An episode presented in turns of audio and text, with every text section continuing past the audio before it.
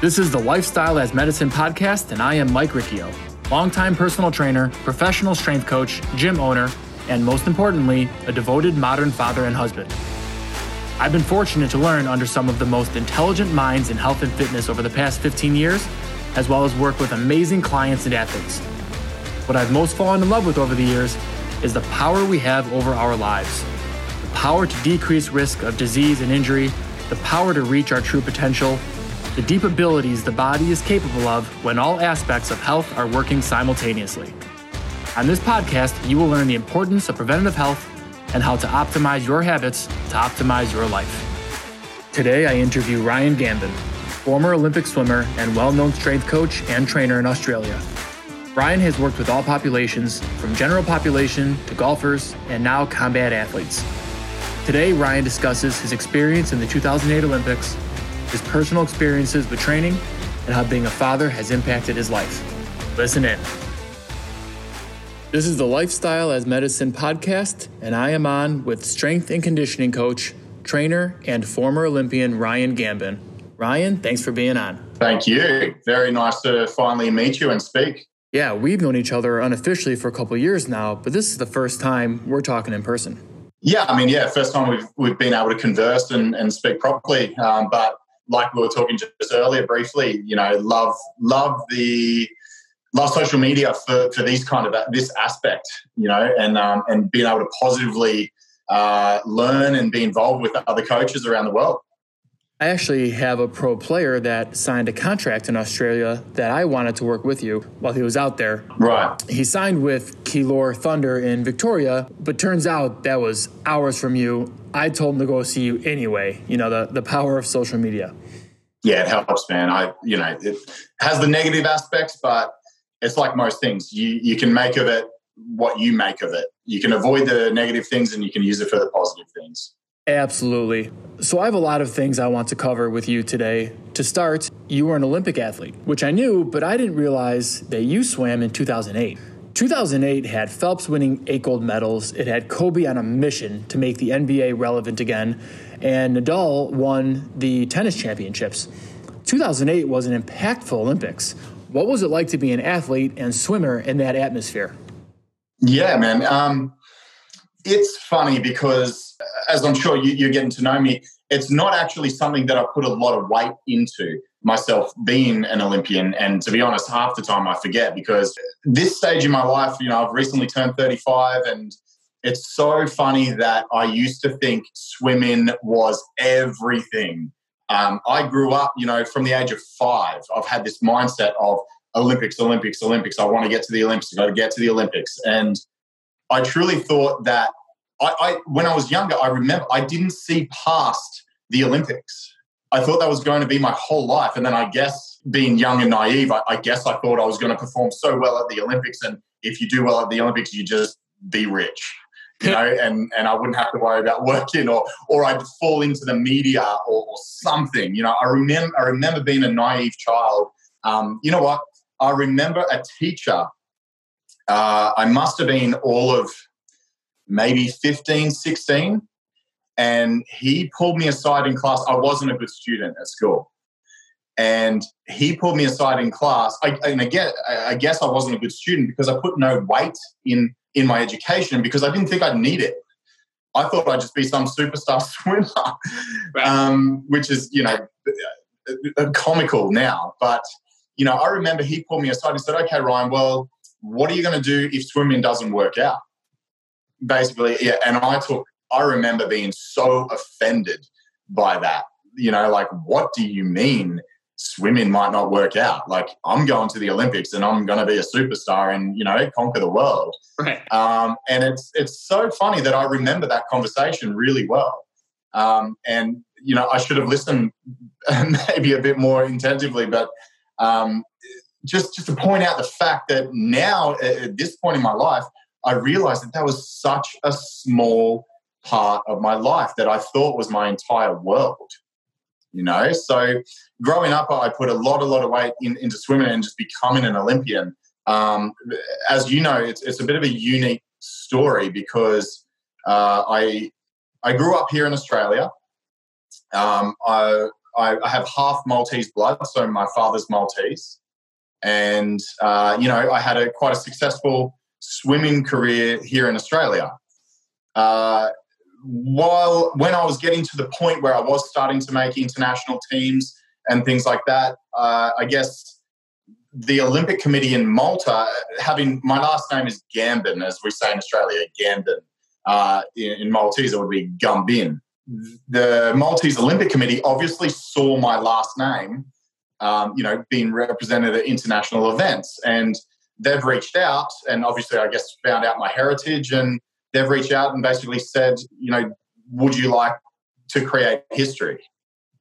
And history in the fact of they saw that I had the potential to become uh, the, the first Maltese athlete to actually qualify for the Olympic Games. So they'd had athletes um, participate in the Olympic Games, and basically if nobody qualifies in an event from a country, you basically get a bit of a wild card so you can participate at the Olympic Games, that country.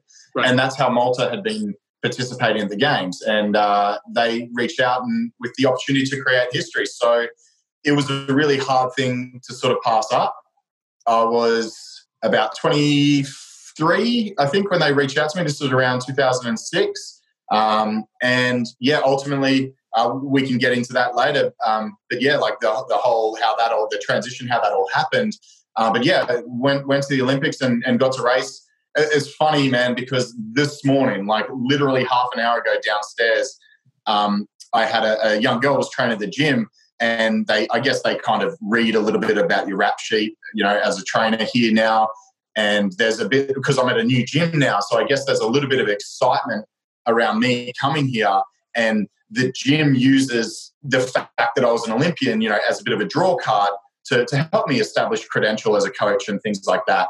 Not something that I personally put weight into myself as a coach. Um, but, you know, obviously a lot of people respect that, which I love. I enjoy that respect. Um, and but but it was funny because they said, "Oh, did you win?" And you brought you brought it up yourself. I was racing Michael Phelps. Um, no, I'm I'm comfortable with the fact that I didn't quite beat Michael Phelps. Uh, I wasn't far behind him, you know, when you're talking in terms of a hundred meter butterfly. Uh, but no, I didn't beat Michael Phelps. I didn't actually. I didn't even make the final. Um, again, I'm comfortable with those terms because of my my unique pathway to the Olympics. Um, I was I was extremely proud the fact that I, I actually competed really well and I swam faster and did a P B at the Olympic Games. And obviously there's more to that story, which we'll get into, but I swam faster at the Olympic Games than I ever had in my life. And that was enough to, I just missed the semifinals. That was my goal. It was a stretch to make the top sixteen in the world. Um, but yeah, I just missed out on the semis. Um, but again, I was extremely proud of of the effort um, and what it took to get there. And no small feat by itself. And of course, nobody beat Michael Phelps. That's right, nobody, yeah. For three straight Olympics, the guy was unbelievable. How you got there is a great story too. You talked about being coached incorrectly. As a strength coach, we talk about how there is such a small window for even the most talented athletes to get noticed or even get into the right path at a young age to get the right opportunities. How many didn't train right and missed the boat to be legitimate professional athletes? So having said that, you have a great story about how you changed your training, and if you could please speak on that. Yeah, sure. I mean, that's that's a huge, that is a huge part of my life. Uh, to be honest, one of the, the biggest impacts on my life and the, and the direction where I've taken it, that that issue itself. But I'd also like to acknowledge what you just said, in the fact that uh, there is a limited time frame. And uh, having been an, an athlete myself, that's not necessarily something that you recognize. I didn't recognize that I had a very small window of opportunity to perform. Um, I guess being young and naive, you thought uh, you had all the time in the world. Um, so I, I think as a coach, that's a really good point that you made, that we uh, we have, have the responsibility to keep that present in our minds, that these these young athletes really do have a very, very small window. And, and you know, if I was young and competing, that's not something I would like to hear. Um, but it's something that us as mature coaches need to accept and acknowledge and, and implement in our coaching strategies. So I really like that you brought that up. When it came to my own development, it's an interesting story, and I, and I like talking about it. And I don't, please, I don't mean any disrespect to my coaches when I was young, because I believe they did a great job with the education and the knowledge that they had. Um, you know, you're still talking about some of the best coaches in the world in regards to Australian swimming, because Australia is a, a very predominant swimming nation. Don't get me wrong, I'm not blaming the fact that I didn't win a gold medal at the Olympics on the coaching strategies, but I do, knowing what I know now, and I hate being that guy, because I remember when I was young and swimming, you know, older men would always come up to me and be like, oh, yeah, I, I used to swim. Um, you know, I was quite good in the day. And, and you know, as a young, arrogant athlete, you just be like, yeah, whatever, mate. You know, like I, I'm worrying about me. I don't I don't care what you have to say. So I'm that guy now, and, it, it, and I really dislike it. Um, but to, to bridge into my development as an athlete and, and how I ended up at the Games, I was, I was, I was having frustrations with the way that I was being coached here in Australia in regards to my event. So my event was the one hundred meter butterfly.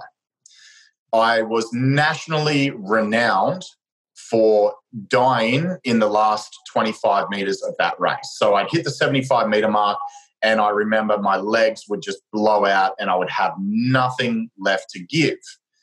So the coach, I was quite talented, obviously, as an athlete, so it wouldn't be unusual for me to go out under world record pace. So hit that fifty meter mark under world record pace, turn off the wall and come back.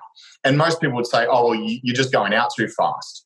I wasn't. But to be honest, I wasn't trying that hard. You know, I was just swimming with speed um, and swimming the way I, I knew how to swim. And, and, you know, obviously a lot of talent, lot of hard work went into it, but I just couldn't get past that seventy-five meter mark. So my coaches at the time would then say, okay, well, you're not fit enough, which, you know, you would agree is a pretty logical statement. I was not fit enough for my event, the one hundred meter butterfly. The problem came with the logic afterwards where they said, well, okay, we're going to coach you for the two hundred meter butterfly. Their logic was, if you can swim the two hundred meter butterfly, then the one hundred should be easy. Right. And if you just gloss gloss over it like that, you know, without having much education in regards to energy systems or things like that, um, you would say, oh, okay, yeah, cool, good idea. The other thing that might have worked against me uh, was I was a hard worker. So it certainly wasn't the most talented person in the pool, but I would dare say I would have been easily one of the hardest workers. And as a coach, or particularly as a swimming coach, and their mindset where when I grew up, they liked that. And, and a hard training session would be a session where you were gassed, you were exhausted, you gave everything you had, and the coach really got every little bit of energy out of you. Not necessarily the best way to go about performance. That's good for general fitness and character building and things like that. But if, if you're getting as specific as something to swim one hundred meters butterfly faster than anyone else in the world, not necessarily the best way to go around it. So the logic with the two hundred meter butterfly was you're going to be so fit that one hundred will be easy. Once again, the problem with that logic was you're talking about a different energy system. Mm. You're talking about a different pace. You don't swim the same speed in a two hundred that you do in the one hundred. Therefore, your buoyancy is different. The level that you sit at the water, your technical stroke is different. Um, you know, your game plan for the event is completely different. So what I was not doing, I no longer practiced my event. And that's what I keep bringing things back to as a coach these days. Focus on the event and the skills involved in that event, the energy system involved in that event. So it actually, it hurt me. So I started not performing as well as I knew I could. I was putting in twice, three times the amount of work, but I wasn't getting any faster, because what I now realize as a coach is I should have been nurturing that natural speed that I had and trying to make that speed last longer. So if I was to continue, instead of doing, say, repeats, so uh, a very common swimming set is like ten one hundred meter efforts on one minute ten. So you've got a minute ten to leave the wall, swim one hundred meters, touch the wall, push off and go again. Okay. And the, the mindset is, you you know, with athletes, that's an easy mindset, because turn that one minute. T- so usually you would begin at like one minute twenty and you'd have a few breaths, go, and then you drop that one minute twenty to one minute fifteen for your ten repeats. Okay. And then, you know, when you, you know, a, quite a decent effort is doing ten one hundreds on one ten. That's hard work. Doesn't mean you're getting better at swimming though. Right.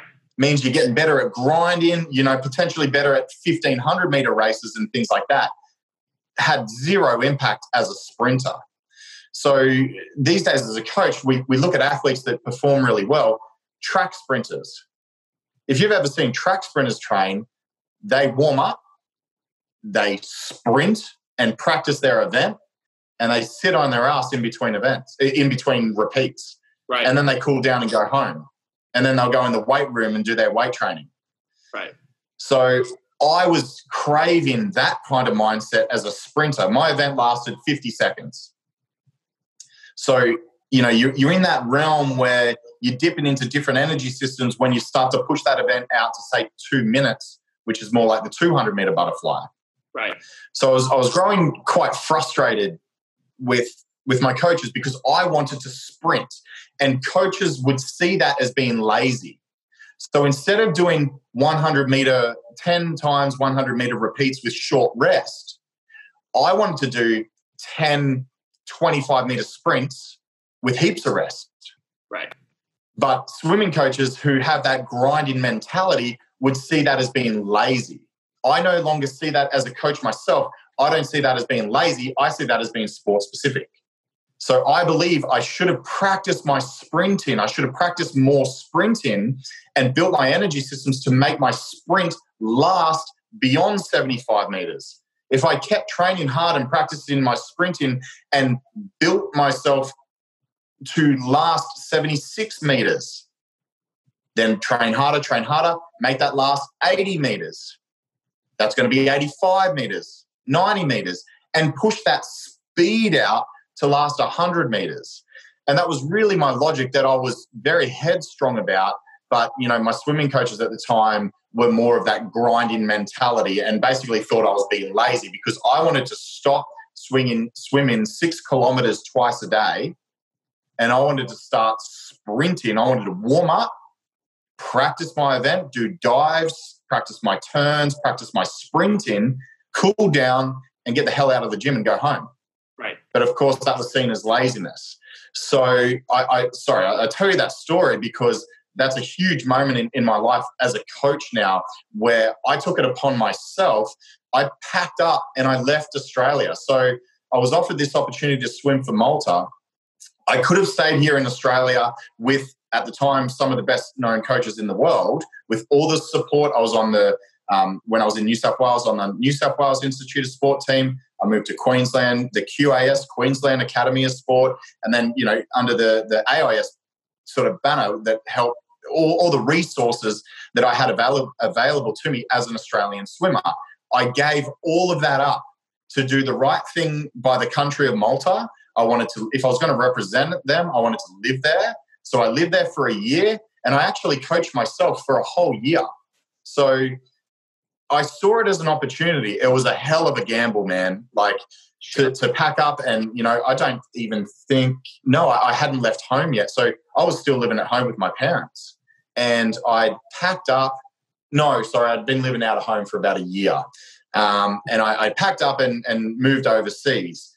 And I was excited about it because it was an opportunity for me to put put something into play. So I had no, the reason I loved leaving the country was I had no influence, no more Australian coaches in my ear, you know, telling me I should be doing this, I should be doing that. Um, I just picked myself up. I took the risk, I took the gamble, and I started training myself in Malta. So I used to ride my push bike back and forth from the pool.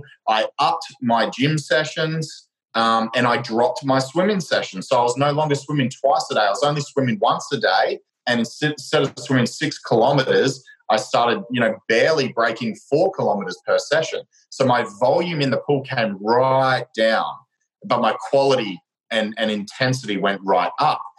And mind you, this is before I had any education as a coach. So this is what kind of started that snowball effect, because I had no choice. I've told, I've committed to the Maltese Olympic Committee to being, creating history and being this first um, Maltese swimmer to qualify for the Games. But I've also, you know, put a hell of a lot of pressure on myself to coach myself for a year. So it was really going to be a reflection of the gamble that I took. And obviously, to, to break the story down and make it a bit quicker, I trained my ass off, and I had the opportunity to go to Eindhoven in the Netherlands in two thousand seventeen for the European Championships. Uh, and that was basically all bets on the table. This is where I need to qualify for the Games. Otherwise, I've wasted a year and let everyone down. Stood up on the blocks at the European Championships. And it was the first time, I've told this story before, but it was the first time that I realised I didn't know if I was any good. I trained for a year without anyone looking at me, without anyone timing me, you know, no, no coaching input apart from my own. And I've gotten up on these blocks at one of the most critical moments in my life, and I've gone, oh, I don't know if I'm any good anymore. It was a bizarre, bizarre feeling, man. Um, but, yeah, I mean, lucky enough, jumped in the water, gave it everything I had, and, yeah, qualified uh, for the Olympic Games. So I'm sure you could probably resonate how that felt, the, the weight off my shoulders, having taken that gamble and then qualified for the Olympics. As you're saying that, I'm remembering a professional Spartan racer and O C R racer, which has become huge over here. He's an older racer, and he was asked how he was able to continue to podium and win races into his forties. His answer was, I didn't work as hard as everyone else. What he was talking to was the fact that he wasn't pumping out the high volume miles like many other racers were. He was talking about the minimum effective dose, so working very hard but within a smaller volume. He did what made sense to him, which sounds exactly like what you just said. And to use that as a transition here, moving away from the athletic population, this is something we are working on with the general population. What is the right dose?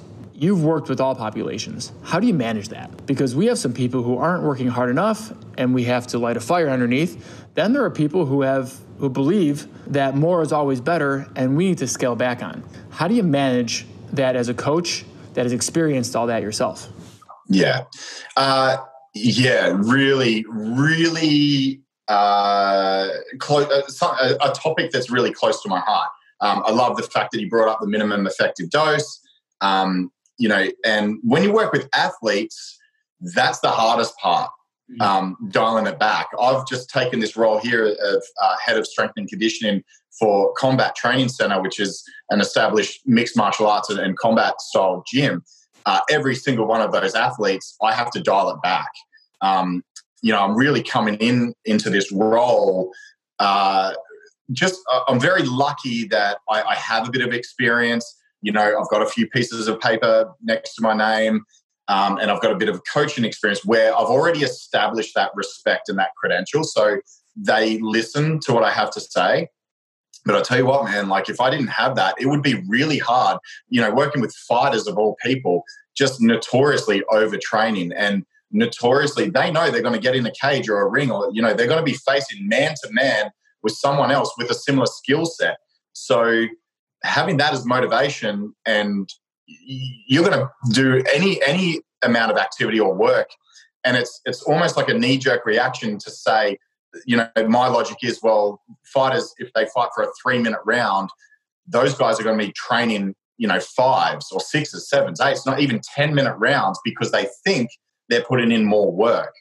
But you always have to weigh up volume with quality. Yep. Um, so in an athletic respect, um, it's hard to dial it back.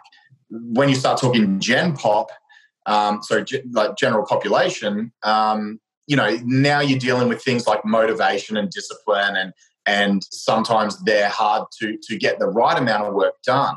That's when you're going to have to establish your, your your credential with your education and your experience, um, and, you know, your own work ethic and physique. You know, I think that's important that we we have a level to maintain. If we're preaching health and fitness, then we should be uh, it shouldn't be too hard to maintain our, our own health and fitness. And I think that helps me in regards to general population as well. I'm certainly not going to go to a financial advisor that's broke. You right. know, I'm going to seek, yeah, I'm going to seek someone that, that has experience, that I can see they know what they're talking about. So that's fun for us because it gives us more motivation to maintain our physique, maintain our health um, as coaches. And that helps translate to the general population, of course. Um, you know, with them, that's that's where our education is. We we need to direct my favorite terms, and I'm probably notoriously overuse them, but um, efficient and effective. You know, I I know as a father, um, as as a busy person that runs my own business, time is precious. And if I'm going to step foot in that gym, and I'm I'm doing it, sometimes I step foot in the gym because I just want to be there. I want to listen to loud music and I want to spend a bit of time in the gym. But if I'm stepping in the gym with the sole purpose of just trying to help my health and fitness and I want to get in and out as soon as I can, then I'm going to go down the route of efficiency. I'm going to choose the lifts and the, and the workouts that I believe are the most efficient to get me to where I want to go. And that's a huge part of our responsibility as coaches for general population and athletes, to give them the most efficient pathway towards their goals. Anyone can make you huff and puff and sweat and feel ill in the gym. Anyone can do that. That's easy. But sometimes it's not that huff and puff that's going to get you the results that you want. Would you agree with that? one hundred percent. You can have someone pick up the heaviest weight in the gym and drag it around for an hour, and it's going to be hard, but I'm not sure what you accomplished. Yeah. I want to keep going down that rabbit hole. But before I do, I want to go back. Uh, a question I wanted to ask you was, what was the environment like in two thousand eight? Again, you had Nadal, you had Kobe, you had Phelps. As an athlete, I'm sure you were focused, but as a fan and a, a, just a fan of sports, did you get wrapped up at all in the environment and everything that was going on around you as well? Right. Um, yes. uh, be, once again, because my pathway to the Olympics was was very unique. Um, it was just such a huge deal for me to be there. Um, so if you can imagine, uh, I was twenty-four years old. I just spent a year in a country where I didn't know anyone, didn't speak the language. Uh, I mean, sorry, everyone in Malta can basically speak English, but, you know, I was a bit of an outcast, and I did that on purpose. I, I enjoyed that sort of style of just, I just lived in my, my little home, and then I, I rode to the pool, and that's that's all I did. Um, but if you can imagine a year of that basically on my own, and, and you know, social media wasn't very present, you know, in two thousand eight. You know, we had Facebook and stuff, but not the way that we stay in contact. So I, I felt disconnected basically from the world for a year. Now, if you can imagine that same twenty-four-year-old walking out at the opening ceremony of the Olympics with eighty thousand people cheering you on, yeah, I got I got real caught up in the atmosphere and that. And that's okay, because although I wanted to compete at my highest level, there was more to it for me than winning a gold medal, you know. Um, I, I wanted to embrace everything I could while I was there. So definitely got caught up in the atmosphere. I got, I had a funny story, like in, in regards to that, if we want to go down that path. I um, I actually got to meet Kobe Bryant. Um, and unfortunately, I love basketball now, the Jordan documentary. I'm just complete bandwagon basketball fan now. We'll leave that aside. But before that documentary, I had no interest in basketball. So one of the interesting stories is when I was at the Olympics, we we had the food court, and the food court is this huge, you know, basically like visualized like a shopping center food court, and that was for the athletes, everything free, everything set up for you. And they basically had international sections where, you know, you would get your Asian style food somewhere, European style food there, you know. And of course, at the Olympic um, Village, we had in the food court, we had our own McDonald's. So you just go to McDonald's and you order whatever you want, they just give it to you. Okay. I had been there for about three or four days and I'd never seen anything like it. I'm in an atmosphere that is completely full of Olympic level athletes, world champion athletes. Everyone's pretty damn good at what they do. The dream team arrived that day while I was in the food court. Every single athlete, every Olympic athlete got out of their chair and made a beeline straight for those guys. And where were they? Lining up for McDonald's. They were all lining up for McDonald's, and it was just amazing to see the pool. So two other people had that. Usain Bolt had that kind of aura, yeah. and uh, Rafael Nadal had that aura. Um, and so one time we had to have these, uh, to get onto the internet, we basically, there was the ground level, and then there were these little huts that were kind of cut into the ground level. Uh, and all around was the residential sort of uh, apartments that we were staying in in the athletes' village. So I was down there on my own in this little hut on the internet. Then I see all these people rushing past the hut, and I think, shit, something's going on here. And a couple of minutes later, here I see Kobe Bryant with his two security guards um, in the athletes' village, you know, trying to keep these Olympic-level athletes out of his way so he can just walk from point A to point B. Now, that is a man with a lot of aura and pull, and that's when you know you're famous. Um, but I was so, so lucky that because I was in the hut and I was the only one there, obviously Kobe needed a break or something, and the security guards have stopped everyone outside, and he's come in and just sat down next to me. Oh, cool. And so I'm there, you know, trying to be cool, like, yeah, hey, you know, it's just Kobe Bryant, no biggie. But, um, yeah, I had to turn around and say hi. And, you know, he obviously was polite and said hello back and had a quick little chat. And then he got up and away he went. Um, but that was a pretty cool, amazing story of, of, you know, that's one of the things that I remember about my Olympic experience. And that's how I got caught up in in the event. Um, I was lucky enough that I performed really well. Um, and my Olympic committee were proud of me, and they gave me the honour um, at the closing ceremony to carry the flag. So I was part of part of the Maltese Olympic um, team. I believe there are about sort of eight of us, um, and I was selected to carry the flag at the closing ceremony. Which, man, what an honour!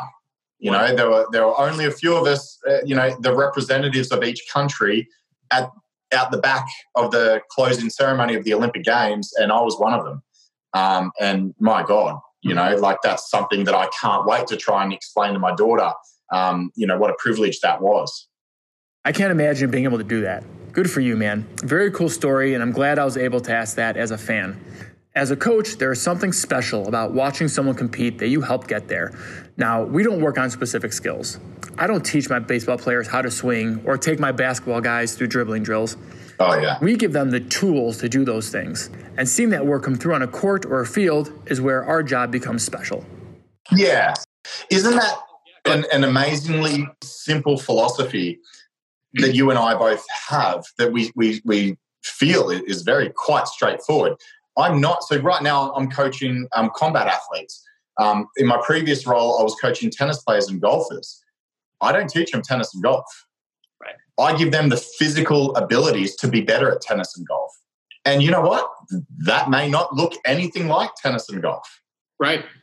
And and I just cannot believe that that's actually quite rare, uh, at least that I've found in, in my um, career as a strength and conditioning coach. You know, um, people taking this word sport-specific, I won't say too seriously, but I guess misunderstanding the word sport-specific, because golfers and tennis players love to grab hold of that cable and do wood chops and, and rotate and basically mimic the golf swing. Right. I like those words, efficient and effective. That is not efficient nor effective for your golf swing. Agreed. And I'll add consistent to that list. That's mine. We are tool givers. Our general population doesn't end up on a court or field, but are achieving the same thing. We're giving them tools. I don't want to say these tools are more important, but they are specific to life. The tools to play with their kids pain-free, the tools to continue to do a job because that is their paycheck and their food and putting a roof over their head. So there's a pride we have in giving those tools. Earlier, you mentioned your daughter. In the pre-recording, I was telling you that the day I reached out to you wasn't because of your athletic history. There are a lot of things I respect about you, but I reached out to you because I saw a post where you were saying, and I might not be quoting this exactly right, so correct me if I'm wrong, but you talked about the fact that your daughter has never been an excuse or a reason to not achieve your goals or to focus on your health. That's what hooked me on you. I'm a father, and I don't want to speak for you, but when I had kids, it validated every decision I made in my life, good and bad. Because if I didn't live my life exactly how I lived it, I wouldn't have my boys, not the exact boys that I have today. In a long-winded way of asking, I'd like you to touch on something that is a, a challenge for most people. They have kids and their personal goals stop. How do you manage being a parent and focusing on your career, goals, and, and health and fitness?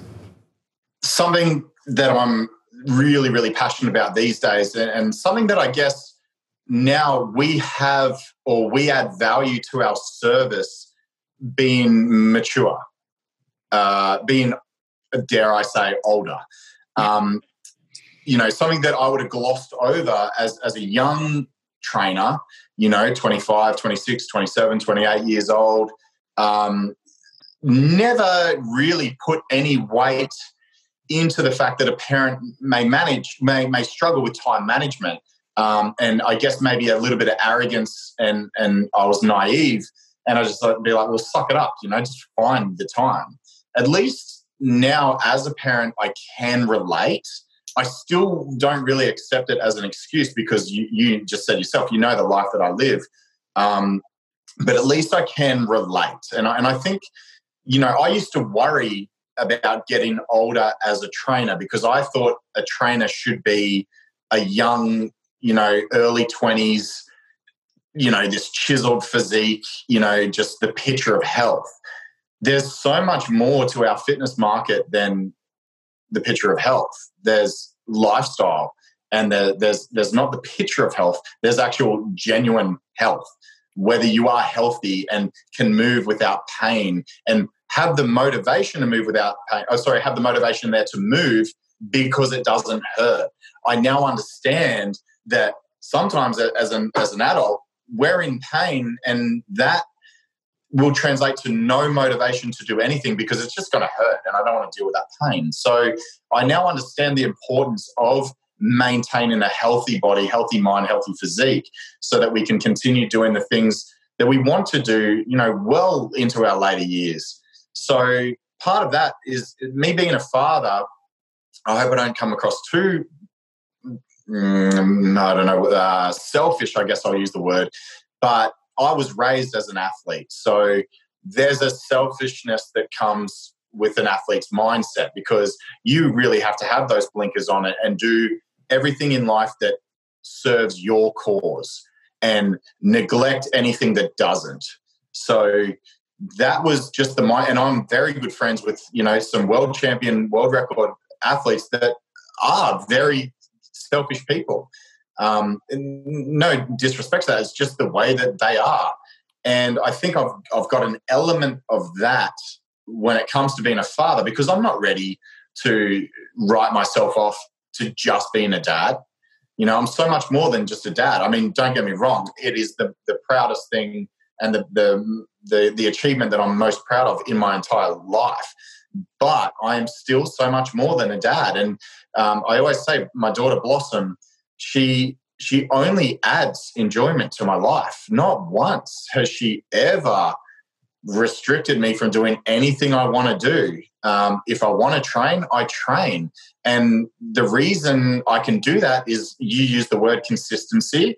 Um, I just have my standards of, of parenting and behavior, and she's grown up with that. So it's, you know, because I implemented it at such a, a young age, I was determined to not give up the things that I enjoy and, and my health and fitness. Uh, she just came along for the ride. And I've just, I so um, I'm in a situation where I'm separated from Blossom's mother, and I've just had her for a week because she's on holidays. And I just love the fact she's six years old now. She just slots into my life. So I still come into work. I still train. I, I do all the things that I enjoy. And she knows that she sits down and, and colors in when she needs to sit down and color in, or I give her an iPad and she can have a little bit of time on that, or she can come over and, and walk on the treadmill next to one of my clients or with me, or, you know, I always just make the most of the situation where I include her. I'm so inclusive of her. I mean, just a couple of weeks ago, because I found this newfound love for basketball, um, you know, we were there and I was playing basketball with about eight of my friends, all grown men, you know, all in our thirties. And here's my daughter Blossom, you know, running on and off the court to tell daddy that she found a cool rock or something. you know, and, and she has no intimidation of, of any of my grown men friends. Um, she is just just there with me, and I have no no special secret, man. Like, it's just consistency and and just getting on with it. Um, but it, it's so easy for me to make that decision now because she's grown up with it. Um, and I really think you've got to invest in those hard times where you you have to teach them what's right and what's wrong, and just be consistent. That's the, that is my number one parenting tip. You have your standards of behavior and never ever deviate from that. Make sure that your standards of behavior, like, so my daughter, she has to use her manners. If she asks for something, you know, she's a little foodie. She loves her food and she loves her dessert. And she will, you know, if, for example, uh, you know, uh, I used to, so our thing was swimming. So I used to take her swimming every Wednesday morning without fail. And there's that consistency again. Every single Wednesday was daddy day, and it was, and I'd take her swimming and I'd teach her how to swim. Now, on the way past walking out of the swimming school, she would ask me for a lolly or a treat. Now, if she didn't say please, she didn't get a lolly. And that was really hard because, um, you know, especially when I, when I was in a situation where I was separated, and, you know, when you're separated and you have time with your child, it's a lot more precious. And, you know, and, and sometimes as the father, you get maybe a, or as a parent that might get a little bit less time than the other parent. Um, you want that time to always be positive. Well, I saw the value in consistency. So I knew that it sucked not giving her a lolly or an ice block, you know, and seeing her be upset. That was really hard for me, seeing her be upset. But you know what? It only took like two times.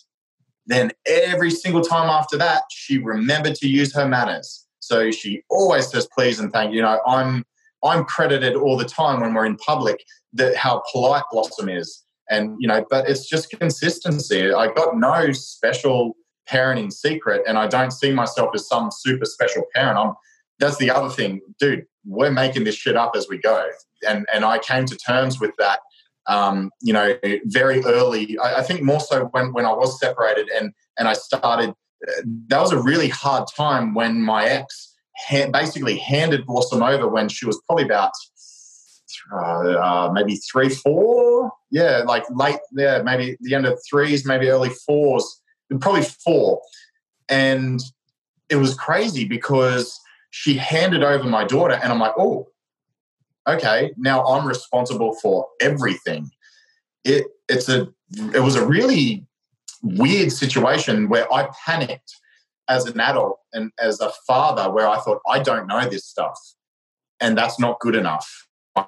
I need to know more. And I, uh, you know, touching on a little bit of like maybe depression or anxiety, not feeling good enough for my daughter, I had to come to terms with the fact, or recognize the fact, that we're all just making this up. And there's, there's, I, I won't particularly say there's a right way or a wrong way. Obviously, there's no-nos and there's things we should do. Um, but apart from that, if you love, if you genuinely love your child and show them love and respect and, and honor them as they grow up, you're going to be doing it right. And it's okay to not know what the next move is. You know, I've had a huge, huge lifestyle change over the last few years where I am okay with the fact that I'm going against the grain of society's norms. You're speaking to my heart here. I have a stepdaughter, and my sister was, is my, my half-sister uh, through my dad's first marriage. I saw him struggle with seeing his daughter significantly less than half the time. That makes disciplining really difficult. You want every moment to be positive. Going back to something you said, you used the word selfish. And I know you struggled to find the right word, but what you said is the opposite of selfish. You can't be a good dad if you aren't the best version of yourself. I can't be a good father if my health isn't there, if I'm tired or stressed out or in a bad mood. You know, what example am I setting? How can I give the best of myself if I'm not making the best effort to be the best of myself? It's a tough message to get across to parents because they do, they feel selfish. If I take an hour away from my kids, I'm selfish. It's hard to hear because we know the opposite is true, but you just gave one solution. You involve your daughter. You don't leave her. She is at the gym with you or on that basketball court with you. She becomes a part of your health and fitness, and that is a huge takeaway from this conversation for the listeners. Be an example for your kids. I work next to my daughter, and she will sit next to me and pretend to be a businesswoman, and I love it. I do. I just love it. Now, I've heard you talk about the fact that there are so many things in life you want to do, but at some point, you do have to make decisions. We only have so many hours in a day, right? Bill Gates talks a lot about time being our most precious commodity. We can't get that back. So how do you decide what you can do and what you can't do? Uh, don't know.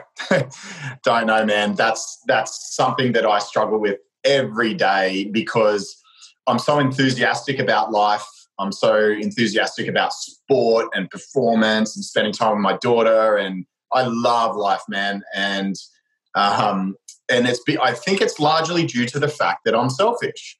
I think it's okay to be selfish with the things that make you happy because, like you just said, you have to have a full cup before you can pour from it. You have to be happy before you can help it and be what you need to be for your children or, or your friends or people around you. So I, I still don't know how to manage my time because if I had more time, I'd be a professional fighter right now.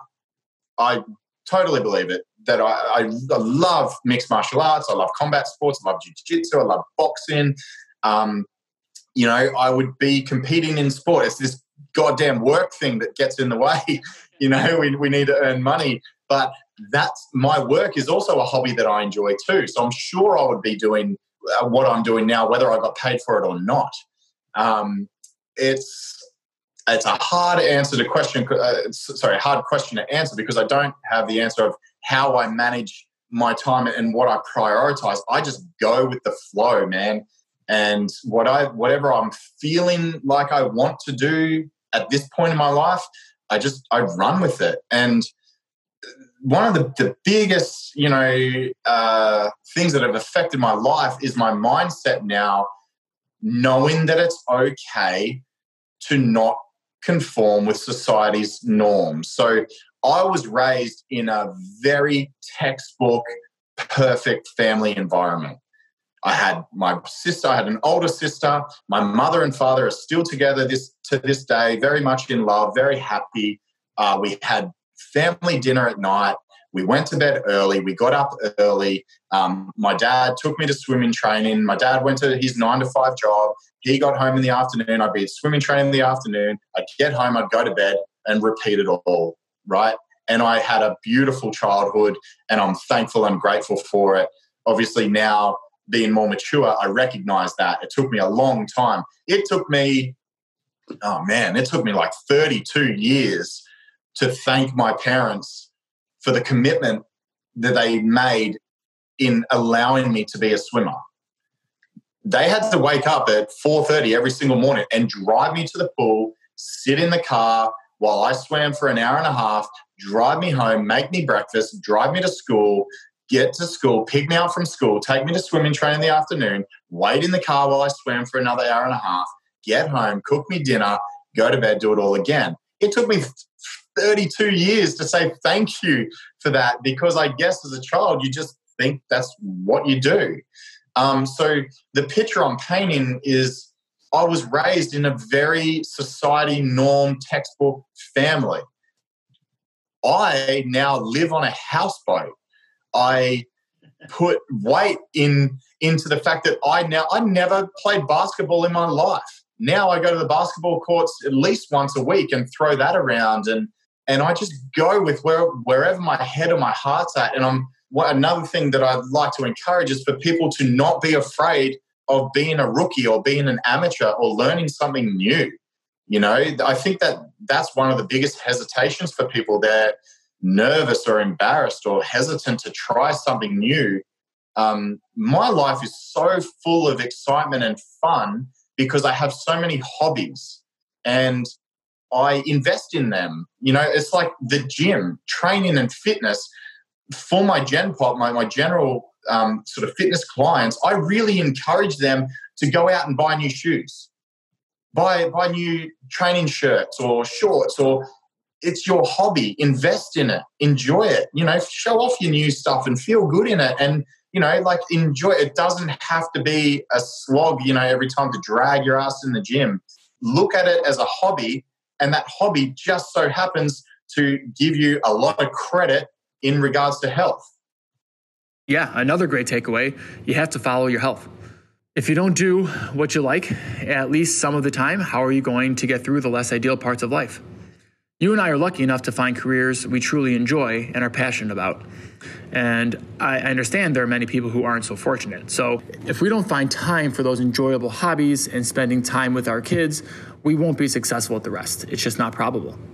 Mm. I think it's important to, to stay open-minded too. Um, as, as I was younger, you know, I, I really subscribed to certain mindsets um, and, and certain philosophies. But, you know, when you get older, you're like, oh, okay, I was wrong. You know, oh, oh, I don't feel that way anymore. And I think that's um, just recently is something I've noticed my opinion changing on, on certain topics that when I was younger, I was so set in stone that this was right or that was wrong. Now what I try and do is not tie myself so heavily to my current opinions because I now know that they're likely to change later in life. And I've also heard you say you don't have an opinion on anything until you are educated on it, which goes back to trying something new and experiencing new things. That's cool, man. That's cool that you pick up on that because, yeah, that's, that's I guess, one of my life philosophies. I don't engage in conversation heavily if I'm not educated on something. You know, so many people have their, you know, their opinions and and, and theories on things, and I, I'm I'm smart enough to know that I'm dumb. Yeah. You know, like I don't I don't know what's going on in the world right now with this whole COVID situation, whether it's a government conspiracy or whether people are sick and die. I don't know, man. So I don't comment on it. Yeah, yeah. Well, well I kind of I stay in my lane, right? Stay in your lane, yeah. And this beautiful age that we live in, you uh, you don't have much of an excuse to not be educated if you're passionate about it. It's so easy to find resources and people to subscribe to and listen to and get yourself educated. Right. I forget who said it, but we don't have an opportunity problem. We have a filtration problem. Filtering through good versus bad information. So true. So true. I know we are getting close on time, but I want to talk about your day-to-day. You are so disciplined. Your nutrition, your sleep, uh, you get your workouts in. Do you have a technique? Uh, we've talked about how motivation is fleeting and you can't depend on, on moments of high motivation. Uh, I'm a firm believer in that too. So how do you combat moments of, of no or low motivation? How do you stay disciplined? Yeah, well, I mean, you, you just said it yourself. You got to be careful with mixing or relying on motivation. You can't rely on motivation. It's not always going to be there. You can do certain things to help that motivation. That's why I said if buying a new pair of shoes makes you motivated to go to the gym and show them off, then power to you. Go for it. Do it. Um, but we also have to recognize there's an element of discipline there too. And uh, the sooner you can become friends with the fact that you're not always going to be motivated and you ha- you will have to suck it up and be disciplined at times, life's going to get easier. Just, yeah, just suck it up, hit that discipline button and make a commitment to yourself. So I, that might come with planning and routine. Um, I'm a, I'm a real routine-orientated guy. I'm guessing that's come from the fact that it was hammered into me since I was five years old with waking up for swimming, going to school, back to swimming, go, going to bed. Um, and I'm so thankful. I really am. I'm really thankful for my upbringing and, and the discipline that that involved. And I, once again, that comes down to parenting and the standard that my father and mother set. Um, but I think that discipline can come from routine because if you know you're supposed to be somewhere doing something, that discipline, when you turn it on, you're going to get there, whether you're motivated or not. So my advice in that regard to lifestyle and achieving goals, Uh, you know, whatever it may be, obviously we're speaking from a health and fitness standpoint, being our profession, but set the sessions that you know you are going to set and show up to, and then just make sure you bloody show up. Just get there. That's your discipline. And, and that's going to be so much easier if you set it out on paper, set a routine, and don't give yourself any excuses. Just show up. You know, that you got to you got to remember that we're dealing with some people that just, they want the magic pill. Everyone wants the magic pill. It doesn't exist. The magic pill is consistency and discipline. Become friends with that fact. There's there's no way around it.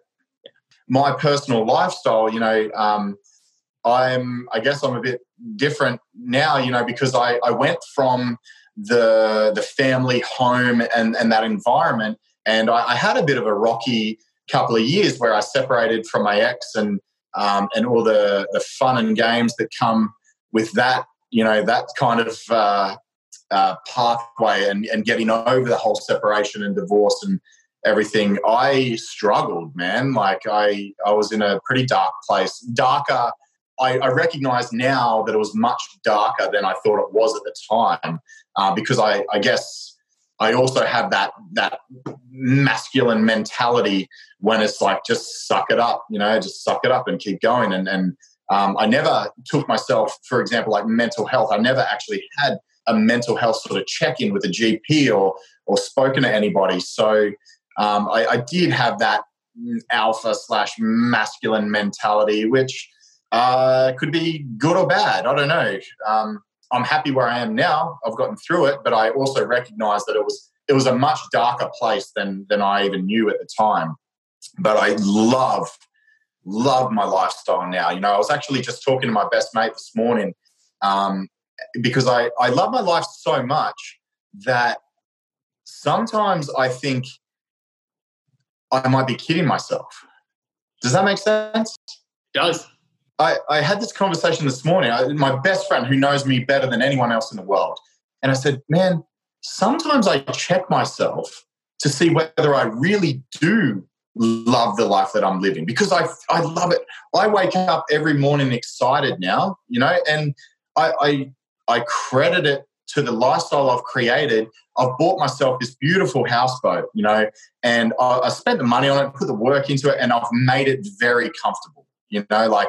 I'm not roughing it in, in any aspect. You know, I still have my standards of living and the things that I enjoy, and I like being comfortable. So it's not like I'm out there on this dingy boat, you know, struggling with no power or anything. I've got complete, you know, I've got a huge sort of um, solar and power system running off two hundred forty volt power, our regular sort of power. I've got my water, I've got my shower, my hot water. I, I have all the, basically I live on a modern apartment that floats. And I've been lucky enough, and I've worked hard enough, I've obviously over the years, to afford that and to have paid for it. So now what I've done is I've created this lifestyle that doesn't cost me any money. And I, uh, I, I look at it in two ways. So I could be using that opportunity right now to really get ahead in life and save a lot of money and, and accumulate and accumulate, which was kind of the mindset I had before. Or I can use my lifestyle now. For thirty-five years, I feel like I've had my foot on the accelerator since I was five years old. Like I said, Olympics, Olympics, Olympics, achieve, achieve, achieve. So I, I achieved everything in my sporting career that I set out for. Immediately after my sporting career, I went into my Cert three and Cert four in fitness. And, um, and then from then on, it was achieve, achieve, achieve. I wanted to be bigger because I had a swimmer's physique. So I wanted to look like I trained in the gym. So mindset was like, get bigger, get bigger, get stronger. I wanted to be the biggest, strongest guy, you know. And then it was business. So I'd never been business oriented my whole life because I was just a swimmer. So then it was like, okay, I want to open a gym. I want fifteen staff. I want, you know, achieve, achieve, achieve, accumulate, accumulate. And it's almost like a, a race. I felt like a race to achieve and, and get to this, this end point. But that end point doesn't exist. And you forget to enjoy your life when, you, when you're chasing, chasing, chasing. And I believe I was very influenced by my ex in regards to materialism. Um, you know, she lives her life and, and that's, you know, power to her, but she's very, I guess, materialistic person. And I was influenced by that. I've never been so happy until I, I recognized or felt contentment. You know, the, the word content is... It's something that's just resonating with me so much right now. And I realize I have everything I need to be happy. So instead of using my lifestyle now that doesn't cost me a lot of money to get ahead in life, don't get me wrong, I'm still goal, goal orientated and motivated with business and everything, but I now enjoy my life and the pressure is off me. I don't have to earn a big income to survive, to pay bills and things like that. I now don't have to earn a, a, earn a very big income again, don't get me wrong, I'm still business motivated, but there's just something so relaxing and relieving knowing that I don't have big bills to pay at the end of each, you know, a month or week or whatever. Does that make sense? It absolutely does. You've got the opportunity to just to do what you love. Yeah, yeah. Yeah, that's fantastic. Please go on Instagram and see Ryan's houseboat. It'll make you want a houseboat. You posted a picture recently of the water saying you can't believe that's your backyard. It's just beautiful water and you and your daughter spending time, and you, you got to see it. You seem to have found what many are searching for, and that's very cool, man. I li- like, I mean, I, I have this feeling that I've, uh, what's the word? Like I've cheated the system. I have this weird feeling like I'm waiting for somebody to come and say, you, you're not allowed to do this. You can't do this. And that, that's that's the the tethers to society and what society says is normal, right? Um, I, I've cut them completely. But I do every now and then I have this weird feeling like somebody's going to come and tell me I'm not supposed to be doing this. You're not allowed to do this. You have to conform. And, you know, where I'm living, like I said, I wake up every morning and I could take a video every single morning. I, I obviously live in a in a very beautiful place. I live on the Gold Coast in Australia. Um, so you couldn't do what I do anywhere in the world. But, man, like it all came about because I was upset about, you know, my current situation and, and I was with one of my mates and we were, we were on jet skis at the time um, going past a houseboat, and he pointed, he said, dude, you could do that. And it was just this huge moment. I was like, yeah. Um, and I remember the same feeling when I was eighteen years old. Um, that's the legal age for most things in Australia, like drinking and stuff. Um, and I had always wanted a motorbike when I was young. Um, my parents weren't into bikes or anything, or my dad was. That's a whole nother story. But basically, my parents never bought me a motorbike growing up. I had this weird rush of emotion when I realized, hang on a minute, I'm eighteen, I'm working, I've got enough money. I, if I wanted to, I could buy a bike. Never ridden a motorbike in my entire life. Next day, bang, straight up to the, the motorbike shop up the road, bought myself my first bike, couldn't even ride it home because I'd never ridden a bike in my life, and I had to get my dad to take me down and, and teach me a motorbike. And I think that's a huge part in my development as a person. I don't let people tell me I can't do anything. If I want to do something, I do it. And there's there's that selfishness that I talk about, but uh, I think it's a good style of selfishness where, you know, that's where we led into doing things with my daughter and that. I just, I don't have that switch that most people have that go, oh, no, I can't do that. That doesn't exist. I agree. And there's a difference. There is selfishness and there is self-care. And what you are talking about is self-care. And good for you, because it has made you what you are today. You followed your heart. And to make this go full circle before we wrap up, it's back to the minimum effective dose thing. It's what you just said. What's the minimum I need to be happy? Get it and enjoy it. That's so true, yeah. Well, listen, Ryan, before we wrap up, where can people find you and reach you? Uh, these days, I think like most people, I'm leaning towards Instagram as my main social media tool. Uh, my Instagram is just ryan dot gambin. Um, I've got a lot of help and support with the team that I'm with now at Combat Training Center. Um, they're very uh, marketing orientated, and I guess with the times, you know, whether we whether we like it or not, um, marketing and, and promotion is all social media these days. So, yeah, Instagram, ryan dot gambin. I do have a website, um, but obviously you can find my website off my Instagram or just head to just r g strength dot com. Um, lot of exciting things in the works now with, with my new team here at Combat.